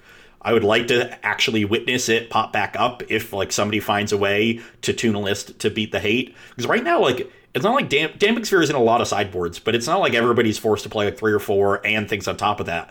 They have their two Damping Spheres, and like it's good, and then they have other cards that are good against, um, you know, the the Lotus Field and maybe other combo decks like Gideon of the Trials, uh, Lost Legacy, all those kinds of effects, Graveyard Hate. You know, all those none of those cards are super targeted at um, at Lotus Field in the way Damping Sphere is. Um, so it doesn't seem to me like th- the presence of Lotus Field has warped the metagame too much. Um, you know, it, it did for like a weekend when people really heavily reacted to it. And then as the deck has sort of floundered in the week since the Players Tours um, and, and not put up, you know, great results, we've seen the hate pare down and we haven't really seen the deck reemerge. And I would have to see that happen before I want to ban it. You know, I, I would have to be assured that we absolutely need a very high degree of hate within sideboards that's specifically targeted for Lotus Breach uh, in order to want a ban want to ban a card from that deck. So if I'm thinking that it's Dimir Inverter is the main problem, you know, yeah, Dig Through Time and Inverter are really the only two options to ban. And I agree with you that you know Dig uh, Dig Through Time is the more powerful card in the abstract. Um, I would I also think it's it's obviously just then the more playable card, you know, outside of the uh, the context of that one deck. So you know, if you ban Dig Through Time and the the, the inverter deck is only ever going to get inverter of truth is only go, ever going to get played in the inverter deck, right? Whereas dig, you know, is going to hurt Azorius control. It's going to hurt, you know, you know, a bunch of weird decks. Um, you know, sort of unnecessarily because none of those decks have been too good. And while I'm amenable to the argument that this card will probably have to get banned eventually. You know, if it doesn't have to get banned now, why not like, give people as much time to enjoy the card as possible? And I've just gotten kind of sick of the inverter combo. It's really annoying that the combo itself is so hard to interact with, and I think that really is a big problem. And it points to me as like needing to ban a combo piece because of the issue. Like, you know, even ostensibly like they they win with a bunch of ETB triggers, but things like you know the torpor orb effects aren't good against them. It just that, that that seems to me to be a problem. So I'm I'm of the camp that I just want to ban inverter and nothing else and see what happens. Uh, but I'm also trying to be very minimalist. I, I guess my, I, I guess the, I have a question. Do you think that dig through time is part of the combo, the inverter uh, Thassa's Oracle combo? Because I kind of have been viewing it as a combo piece. Um, I I wouldn't be surprised if that ends up being the case. You know, if you were to just take four dig through time out and add four Treasure Cruise, for example, the deck gets significantly worse. And, and that's kind of where I was going next. Like, do you especially against Narset, right? Um, I've uh, I know Andrew Jessup had the idea of it, it, in the case of a ban moving towards this like tempo game plan and trying to play Stubborn Denial and Tasigur, um, which is kind I of interesting. I've seen people try to try that in modern, and it just hasn't looked very good at all. Yeah. So uh, I I definitely think there's a good chance that banning dig through time means the combo is not particularly playable, though it, it still has that same issue of, of dig if they ever print like an efficient way to get rid of your graveyard and still function as a in the fair games like the the combo is going to be sitting there waiting to be broken again. So it, I, I, think I think I certainly understand where you're coming from. Yeah, I, I mean, I, I, could I could see banning both, and just you know, r- really KOing the deck because that there there are legitimate arguments for for each card. But I'm I'm definitely against banning anything from the the breach deck while the metagame seems to have handled it quite well. You know. Yeah, I, I, I would be happy to be wrong about the breach deck. I would I would love for that deck to not be very good, but I, I do also think there's a, a high skill gap between some players that play the breach deck and. I, I, I feel like against against a master breach player, I think if everyone were playing it to like hundred percent efficiency, then then I, I, I, sort of feel like we'd see it popping up in, in bigger numbers. I'm, I, I don't know if, that, if that makes sense. Yeah, but but until that actually happens, it, and you know, until it exists in reality and, and outside of theory, then it doesn't really matter. Like we shouldn't be really be swayed that's, by. That's, that's, totally true. That's totally true. But I, I do agree. There's a there's a that deck is really hard. As someone who played it in open, uh, so, and the classic, and yeah, and the, and the classic. Don't forget that that deck is, and I'm like it. It's hard to the the difficulty of it compounds because you end up like just sapping your energy throughout the day and then making silly mistakes as a result. Like I found myself doing just stupid things or missing easy stuff, you know, way more often than I otherwise would because I was just so, um, you know, focused and you know so devoted to trying to figure out like the the complicated lines. Yeah, it, uh, it's one of the hardest decks I've ever seen. I, have I played it uh, myself, and I, I played years and years of Legacy Storm, and I think that is it is harder to play than Legacy Storm. Oh yeah, I, I played See, Legacy Storm for like a year, and yeah, I would definitely you know that deck had you just had so much information with all the discard spells playing Legacy Storm, and that helps you just helped you so much. See, because of the reasons y'all all just said, just right there, the, this is why I don't even touch the deck. Like, not, I just know as soon as I see that deck on paper, I'm like, this thing has to have an absurd win rate for me to even like pick it up and start playing with it. It's just it's just too much for me. I gotta ask for the people that are listening and maybe haven't ch- uh, checked out your stream or your viewers that are already fans of yours. Are you gonna be streaming any of the uh, mono green deck this week? Uh, probably this week. Yeah, I I do plan on it. I don't I don't usually know what I'm streaming until like the night of or the day before, but I, I do plan on streaming it this week. I was really asking for me because I want to I want to watch it, and that's at uh, twitch.tv slash aspiring spike. But uh, to talk a little bit more about you, I've got a little bit of fun stuff for you here. So um, in our Discord and our Patreon channel, I'll let them ask you some questions. Are you okay fielding a few questions? Yeah, sure thing. All right, so the first one, you, you kind of touched on this, but I'm going to let you go into it a little bit deeper if you'd like. Someone said, Ooh, ooh, uh, ask him about the Grixis Flash deck in Modern he popularized. Uh, I loved that deck and even played it at the Invitational, but it seems to have sputtered out. Uh, it has sputtered out, and I would recommend looking at the blue black control list. I, I just trophied with it the very last league I played. It's on my Twitter. It's it's that Grixis deck, but cutting the red and playing Archmage Charm and Shadow of Doubt instead. All right. Um, here's another one. Uh, do you think there's a deck that could see tier one play that currently is not there, uh, especially if there's a ban for inverter? I, I assume we're talking about Pioneer. I, yes. Uh, yeah. Yes. Yeah. Um, I think the mono blue devotion deck that I've been playing a bunch. I think it's very good. The one that's playing Leyline of Anticipation and Gadwick. I really, really liked that deck. I, I still really like that deck. I haven't played it in a couple of weeks because I've been working on other things. but I always felt like the deck was very very powerful. It was more cons- it got way more consistent playing Omen of the Sea and Thassa's Oracle, and I, I think that it's underplayed. I don't know that it could be tier one necessarily, but I, I think it, it it feels like it it is it has been underexplored in the Pioneer format. Oh, all right. How about um, are there cards you think have potential to be role players that are currently underrepresented in Pioneer? Yeah, I, I, I think that is. It's definitely I definitely do think so. I think half the fun when you're brewing a deck in Pioneer is going through all the different options for similar effects and trying to to find the best one. I don't know that I necessarily have a great one off the top of my head. I suppose Cling to Dust is a card that I haven't seen other people playing, but I've been playing a few black decks that don't really utilize your own graveyard very well, and I think one Cling to Dust is super free. It cantrips for one mana or can gain you life, and will just generate card advantage down the line, and that's that's the floor of the card. But it also is main deck graveyard hate in a format that really likes graveyard hate. I think Cling to Dust is a card that most black decks should be playing. I actually kind of think Yeah. Inverter should play one Cling to Dust. I, I kind of like I kind of like that card a lot. I've been Yeah. playing it. Uh, I've been putting it into the, the main deck of my limited decks like more and more as I draft the set, and it makes you appreciate the card at like multiple levels, and you start to see that it could possibly. Show. Did you just have to Google the card? Oh, Ross? oh yeah, hundred percent. I, I, I think uh, there's a really good comparison. I mean, may, maybe not, but there's there's another card from Theros that's two mana draw card, and it it escapes for I think also four mana and five cards to draw another one.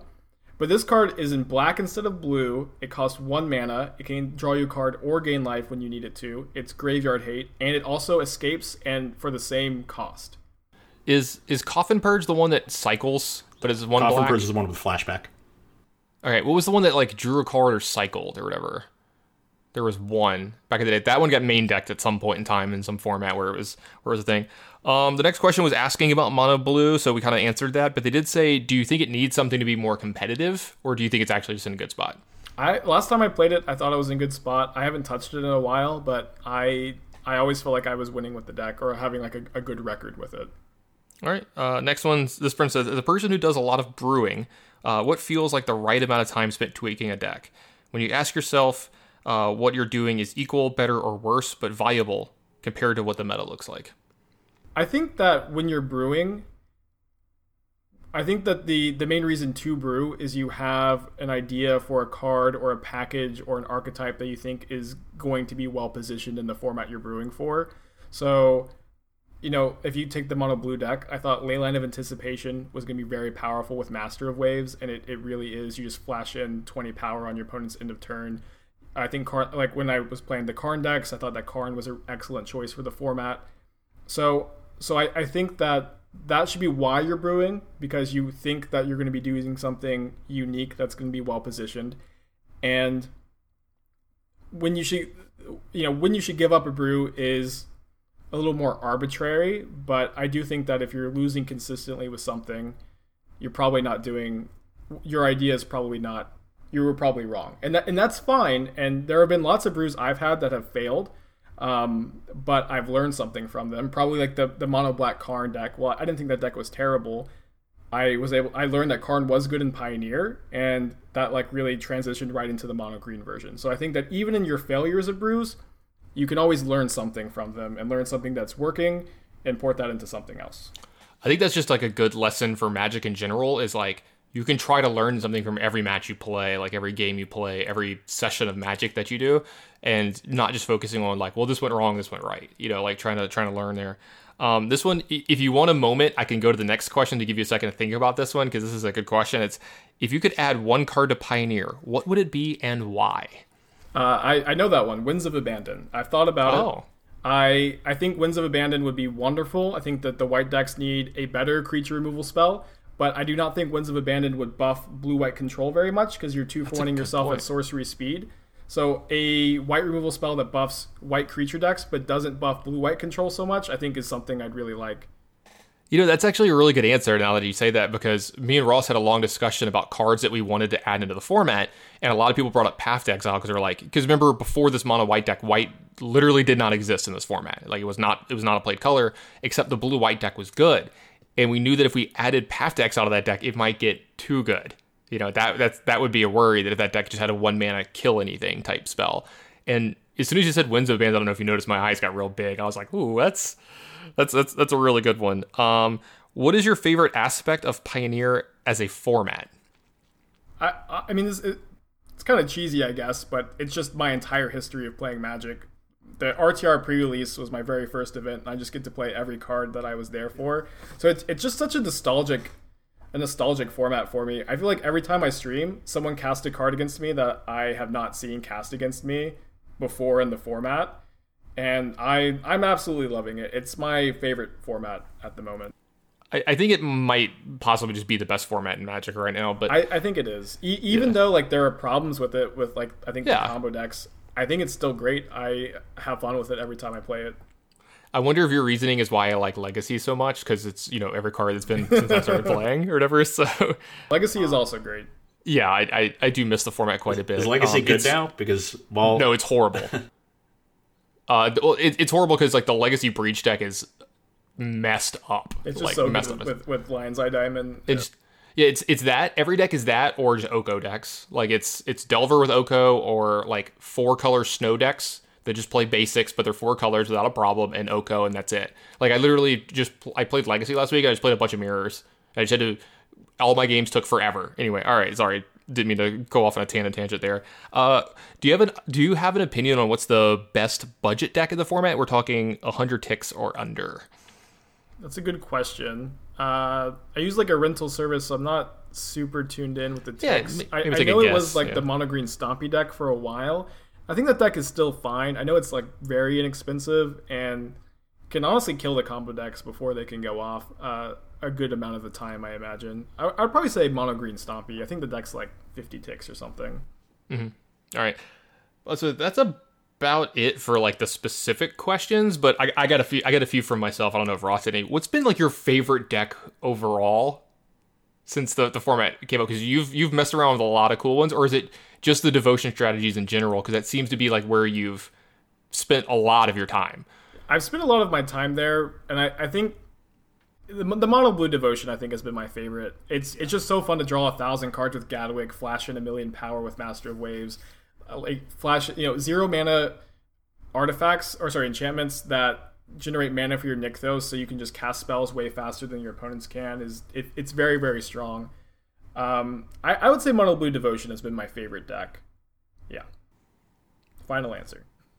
Oh, actually, that's Oh. not true. I forgot. I forgot about th- this deck. Got super banned, and it's not fair. It didn't do anything to deserve it. I was. I played a blue green. I, I called it a steel deck as a nod to uh, Zach Elsik that was playing Chief Engineer, Throne of the God Pharaoh, and what got banned was Once Upon a Time and Smuggler's Copter. But you would Chief Engineer. I don't know if you guys know, Yeah. um, but it's it's a two mana one three that gives your artifacts convoke. Yeah. So you would convoke out like Verdurous Gearhulks, Walking Ballistas, Stonecoil Serpents, Verdurous Gearhulks, and you also had Throne of the God Pharaoh, which you could convoke out, and then it dealt damage to your opponents for all the tapped creatures you controlled, and they were all tapped for convoke. That deck was super fun. It was a blast to play, and it was kind of good. And then Copter and Once Upon a Time got banned, and now it's like not even close to being a deck. Anytime you uh, say a deck and you're like, "Oh, I liked this deck. I worked on it with Zach Elsik," I just know immediately I'm going to hate it. like, I, I every deck that man has ever built, I'm just like, "This sucks. I hate playing against this. I never want to play." Like, I hated, hated Lantern like with a burning passion. I think Lantern is like just one of the most glorious decks in the history of Magic. Just beautiful deck.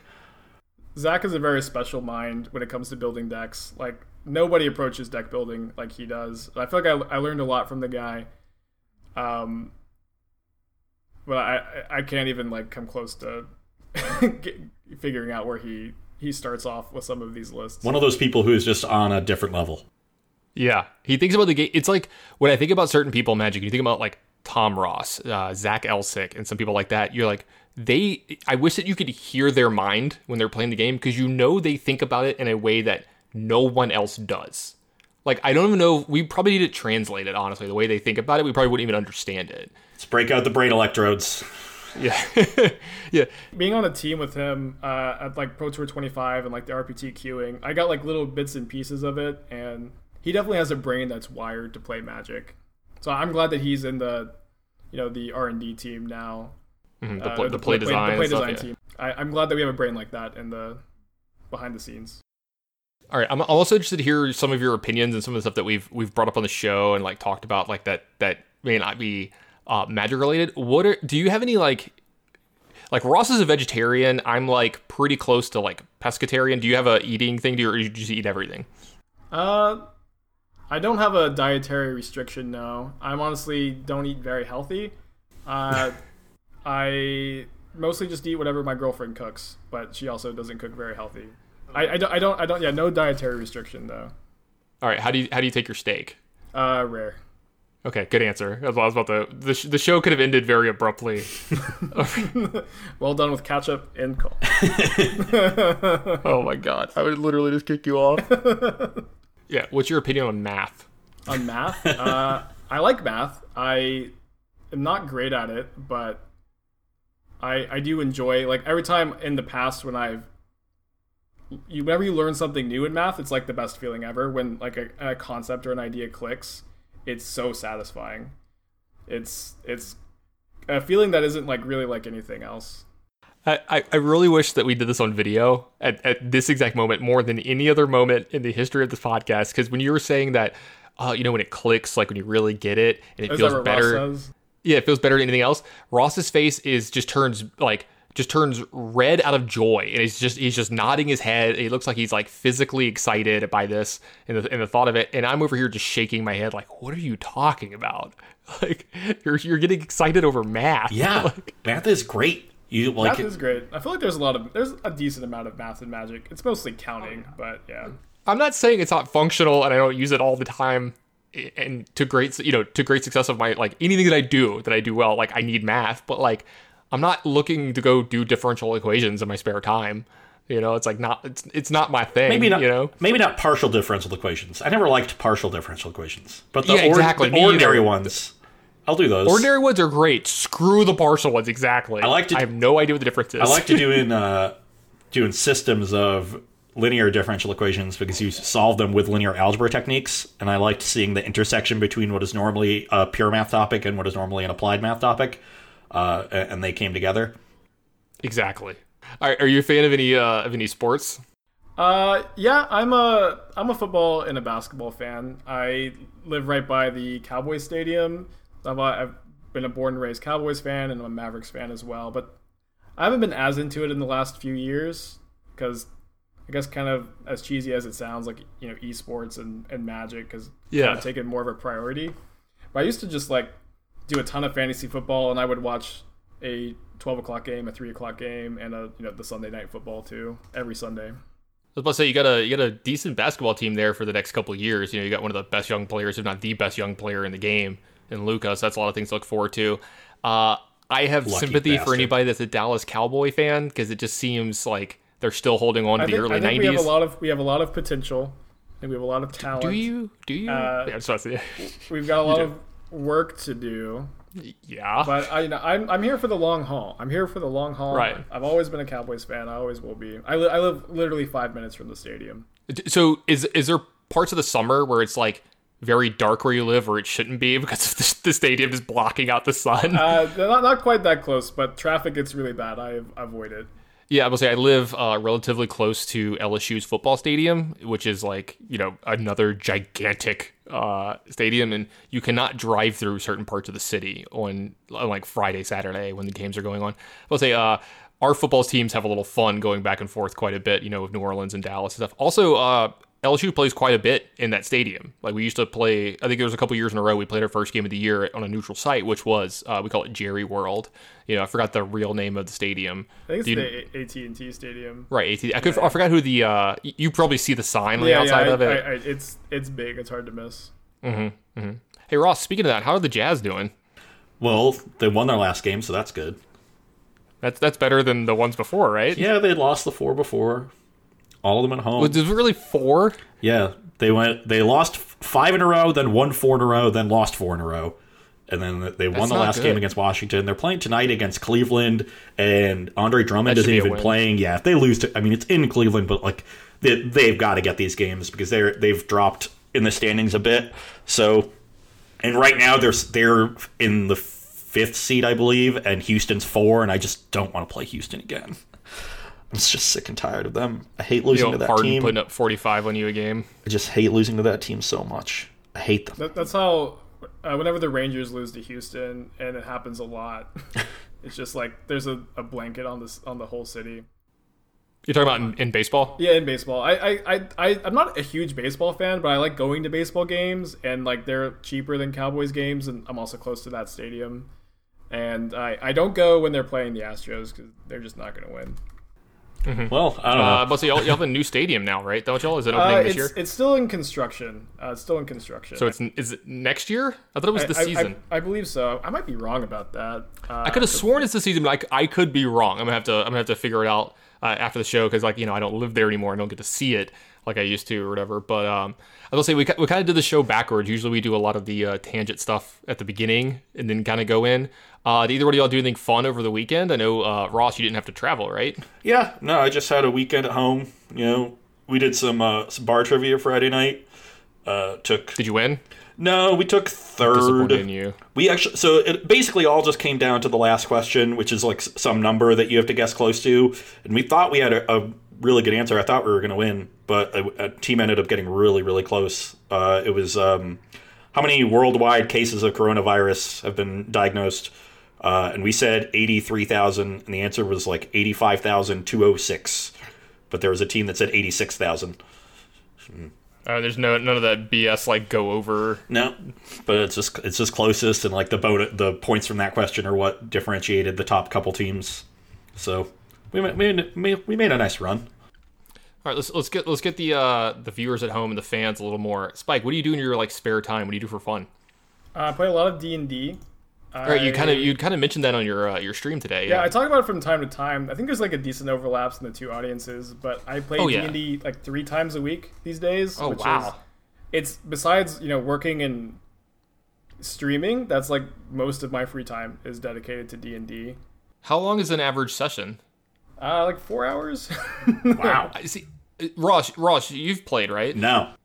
I, I have not. We've both never played, which is kind of surprising that we were just zero percent on the show. I, I got invited to join a game like very shortly before I moved to, to Roanoke, and the game was in Connecticut. So I was like, no, I'm moving.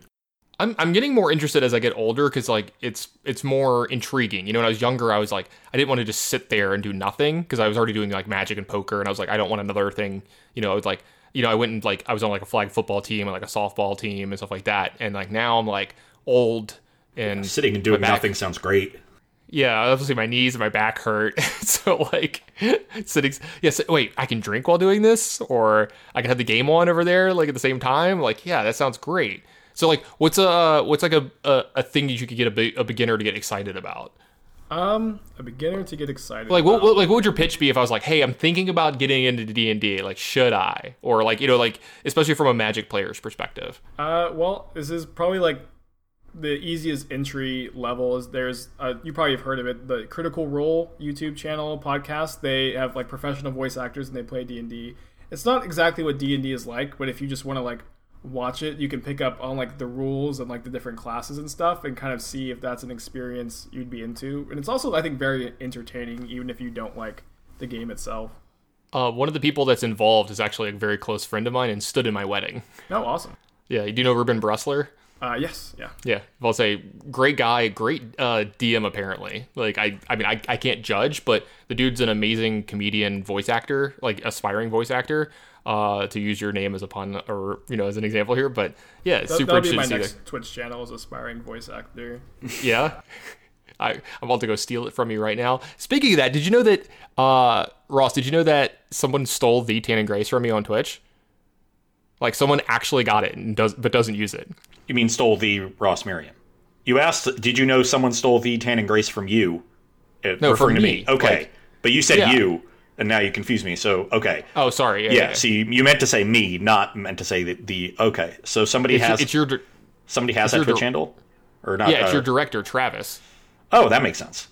He told me he's keeping it until I win a trophy. Ah, okay. So I'm just I'm just never getting it. Ex- extra motivation.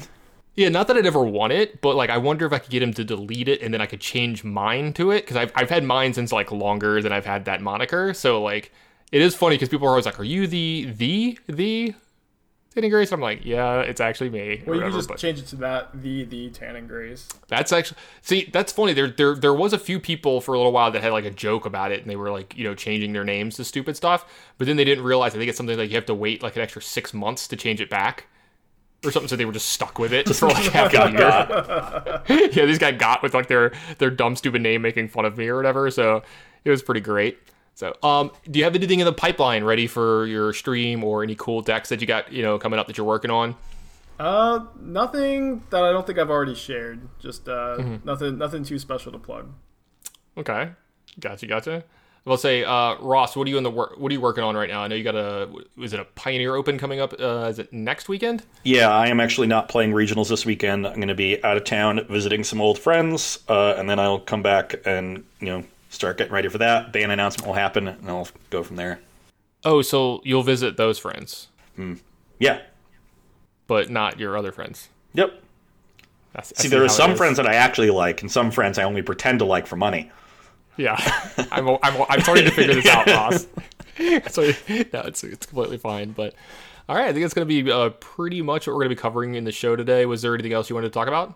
Well, say it sounded like you were we, we got a couple else. mailbag questions. You want to handle Oh, these? oh God! You know, I did the questions with Spike, and I forgot Yeah. that we had like actual Okay, mailbag I- questions. And we got two of them I thought, here. I thought about it earlier. Go ahead and read it off, Spike. You can totally answer these. Yeah. So uh, from uh, Quinn O'Grady, how far can we reasonably ask decks to adapt for a format? When is a deck just something the meta needs to adapt to, and when is it quote broken and needs to be banned? Should it be measured by how far, what kind of number of cards decks needs to go need to go in order to beat the best deck, or should we be looking at what the win rates are versus the other decks and things like that? And uh, we sort of talked about this when we talked about the, you know what to ban out of the inverter deck, if anything. And uh, I've got to say that like it really it's not an either or situation, right? You can use either. Uh, and you know, I I tried to make that argument for the breach deck. I don't think we quite get there in terms of how much it's bending the metagame, but it, it's certainly a sign that a deck is unhealthy if a metagame needs to be like horrifically bent to beat it. Yeah, I, I think I think that's true. When when you see that everybody's sideboarding heavily for a specific matchup, but that deck is still the best deck, even though other people are really really skewing their sideboards towards it. I think that's usually when you have a problem. Um, it, it, it's it's obviously there's no hard and fast answer to when a deck needs to be banned because every single deck has been different and every single deck you know everybody has different opinions on when slash if something needs to be banned but i, I think one a, a very sure sign is if everybody is sideboarding heavily for it and even main decking for it and the other deck is still one of if not the best decks that's that's usually when it gets too good Yeah, when you get to situations like when Hogak was a deck for a little while and people had, you know, main deck ley lines and the deck was still winning over 50% of its I mean, like just get it out of here. That's a, that's a joke. yeah. you know, like that's unfair.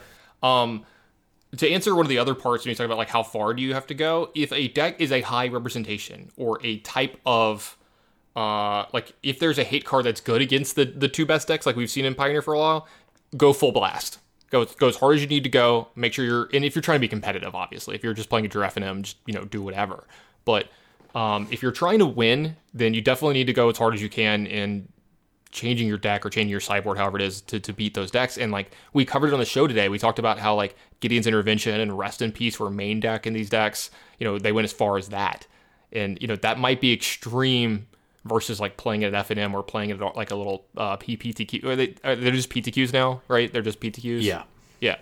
It's something along those lines, but if you're playing at something competitive like a PTQ at a Grand Prix, at a Grand Prix Open, something like that, or I mean even as low as a PTQ maybe, like you need to be prepared to beat those decks and you need to do what's necessary. And it might be as far as main decking something like Rest in Peace, and it's gonna suck real bad when your opponent puts a mountain and like a two one into play on turn one. You're gonna be like, well, I'm freaking dead, but them's the breaks.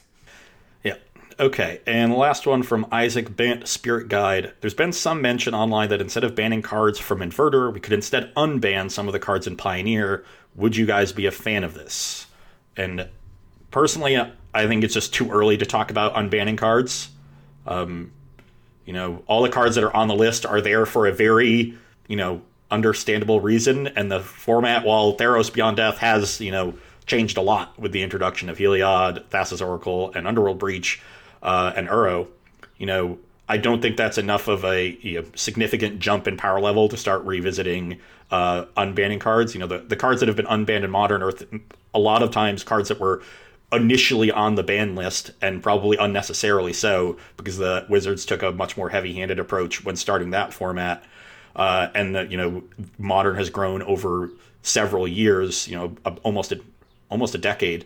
Um, to be a much more powerful format than it was when it was first introduced. So um, now I, I, just don't think you can start looking at unbanning cards, at least not for a couple of years. I, I agree with Ross. I, I think that there isn't a card on the ban list that I think should be off of it right now.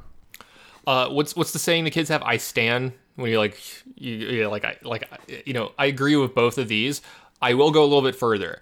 I do think that you can maybe start having the conversation if other specific cards get banned. Like if the card uh Nykthos Shrine to Nyx gets banned, then you can maybe talk about unbanning one or two of the cards that got banned from the initial mono green decks. Leyline probably. Yeah, like something like that. Like even um, what is it? Oath of Nissa is that the, is that yeah. The, yeah like even maybe Oath of Nissa at that point because like you don't have Nykthos. It's not a like a free pip for it that also finds Nykthos, and like you're not you don't have like four color copycat anymore, and like we're seeing that single color decks are good in this format, and there's reasons to be single color, but that's also because you have Nykthos. So like I'm not sure you know what exactly would happen there, but I do think you could at least approach the subject because I think right now way too soon.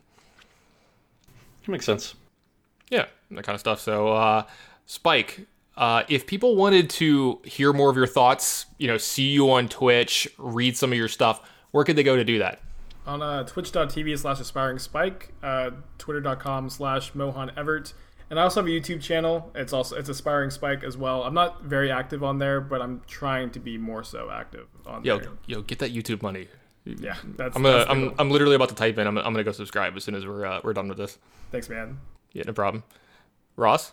Uh, uh, first thing, my Twitter is at Ross Hunneds. That's R O S S H U N N E D S. Um, I do try to respond to people there. So if you just have questions about whatever, uh, you can get at me there. My articles go up on Star City Games on Tuesdays at 11 a.m. Eastern. Um, so appreciate people who want to read my content there. And then I am the co-host of Versus Live with Corey Baumeister uh, twice a week. We're uh, on the Star City Games Twitch channel, same place you go to to watch open coverage. Tuesdays and Thursdays from 1 p.m. to 4 p.m. Eastern, playing, you know, whatever decks we think are relevant that week, but usually having a good time with it. If you watch live, you can ask questions and we will answer them live on air. Uh, if you can't watch live, the VODs do get archived on the Star City Games YouTube channel. Tuesday shows go up Friday, and Thursday shows go up the following Monday. And uh, we're just playing a lot of modern this week. So to, um, Thursday show is going to focus more on the top decks. Tuesday show is going to have some more of the fringe decks, uh, but really trying to get into the teeth of modern with regionals coming up. Yeah, it might be the last chance you get to play some of these decks too, depending on next Monday. We'll have to see if they survive the chopping block. Yeah. My my personal Twitter is uh, at the Tannon Grace. Definitely get at me there. I'm I'm pretty active on there. I, I enjoy Twitter quite a quite a bit, quite a bit. Yeah, I did that. But uh, the Twitter for the cast itself is at Cast Pioneer. If you put in Pioneer Cast, it'll pop up too. But make sure you give us a follow on there. Uh, lots of cool stuff going on there. We do a lot of retweeting cool Pioneer deck lists. So if you tag us in your in your tweets, we should be doing some some pretty cool retweets for like a lot of cool like five O's or hey, check out my deck list. This is really cool. Anybody want to help? A lot of cool discussions. There's one Twitter thread on there that's been going on for like two months that we're tagged in. You know, like it just seems like every now and then they start up like a new one, but it's the same people have the same conversations. Pretty cool. It's uh the Blue Eye Control like cabal. You know, you know, you know, I'm talking about like the they have like the Shadow Cabal. You know, all the all the Shadow players in Modern have their own little chat and it, it's like that. It's on Twitter. You could follow the whole way through. There's like YouTube videos, sideboarding guides, stuff. It's pretty cool. I've actually learned quite a bit listening to myself. Um, you heard us mention the Discord on the show here today. If you wanted to join that, if you're not in it already, there's a link on that Twitter. It's in the pinned tweet. Um, otherwise, just I guess message me or Ross on something, we can easily find that for you. Um, our Discord is quite quite active. We have over 600 people in it right now. Lots of cool, different stuff going on in there. Um, we've had some new subjects come up in this. We have a pets and food section lately that I've I I actively look at that one every day. I'm so excited. One of our newest uh, patrons actually and most active people in the Discord is a chef, and he's been going off in the food section. One of them looked so good, I had to message the guys like, "Yo, give me give me the recipe on this one. I'm I'm, ma- I'm making this at home." God, it looked great. Ross, I'm gonna have to give you the recipe too because it's it's vegetarian and it looks amazing. What was it? Or, you- um, it was like. God, give me like two seconds. I'm, I'm, I'm gonna. I don't. I want to do it justice. I don't want to. I don't want to mess this up. So give me like half a second because it's like one of the last things. It's Brussels sprouts. Um, I'm in. hold on. It's like Brussels sprouts, dates, uh, quinoa, and something else. And it's like all sautéed with like a sauce and stuff. It's it, it's amazing. I love quinoa, by the way. So um, I'm a big fan of anything with the, with the, with the Q word in it. So that helps out a lot. And then you might have heard us, uh, us ask some questions and answer some questions on air that were from our Discord. There's only one way to, for you to get to do that, and that's if you're one of our patrons. So our Patreon is patreon.com slash pioneercast. Uh, if you feel like supporting us monetarily, that's the best way to do it. Um, somebody's got to pay Brent to do the editing on the show, which reminds me, Ross, we need to pay Brent. And uh, this is me. Ross shrugs. Come on, man. I need you to have a little. I need you to help me out a little bit here. Can't just be me carrying all the weight. It's fine. I'll do the. I'll do the finances. And ten years from now, when you realize I siphoned off dozens and dozens of dollars, you're gonna feel, you're gonna I feel will so hunt you down. and stuff. So You owe me Uh, lots of cool stuff going on. Yeah, lots of cool stuff going on there. We've got a two dollar, five dollar, and a ten dollar tier. Um, the five and ten dollar tiers get access to the Patreon specific channel on our Discord. Ross puts up a lot of his decks and sideboarding guides in there. I've been adding some decks and stuff in there sometimes as well when I'm playing. Um, we do have some other stuff in the works, possibly coming in the future for the ten dollar tier. You know, we like to tease it a little bit before it comes out, but we've got a brand new token coming out with the uh, Pioneer Cast stuff as well. Yep, Ross just showed it to me. He's physically got them in his hand. I haven't seen them in person yet, but those look great. Can't wait to have some of those in person. So if you want to, you know, support us in any way, that's the listening is the best way. The second best way is, is if, if you want to monetarily, we really appreciate it. And thank you to all the patrons that we do have already. But I want to say another big thank you here uh, for Aspiring Spike. Thanks for being on the show this week. It's been awesome. We'll definitely have to do this again sometime. This was great. Yeah, this was great. Thank you for having me. I've been a fan of both of yours, and I'm, I'm glad to join the crew for a day. Thank you so As, much. as awesome as it is, and it makes me kind of blush a little bit, we're actually fans of yours. I know you said you don't listen to every episode of the show, you do when you can. We mention you like pretty often on this show because we're a big fan of your decks, and like it's always something cool and refreshing that's not just, well, here's more Inverter and Lotus Breach, you know, kind of stuff. So keep doing what you're doing. Thank you. Thank you. Absolutely. Ross, you got anything? Um, no, I think I'm good. Um, I think you you summed it up quite nicely. Yeah. Spike, one more time, pimp that uh that Twitch channel. Twitch.tv slash aspiring spike. Yeah, everybody make sure you go check that out. Uh, he streams a lot of time during the day. What's your normal uh, hour? 8 8:30 a.m. to 1:30 p.m. Central Standard Time, Monday through Friday, and the occasional weekend tournament, but not too often. Yeah, I'm a big fan of your stream time because you know I, I get up pretty early in the morning, and by that time I'm like usually at work, and I like to procrastinate. So you help out a lot there. I usually have you get, up on the I other the monitor. procrastinating Americans and the late night Europeans usually. There you go, per- perfect, right, right in your wheelhouse. But everybody, uh, for Ross, for Aspiring Spike, and for myself, thanks for listening this week, and we'll see y'all next week.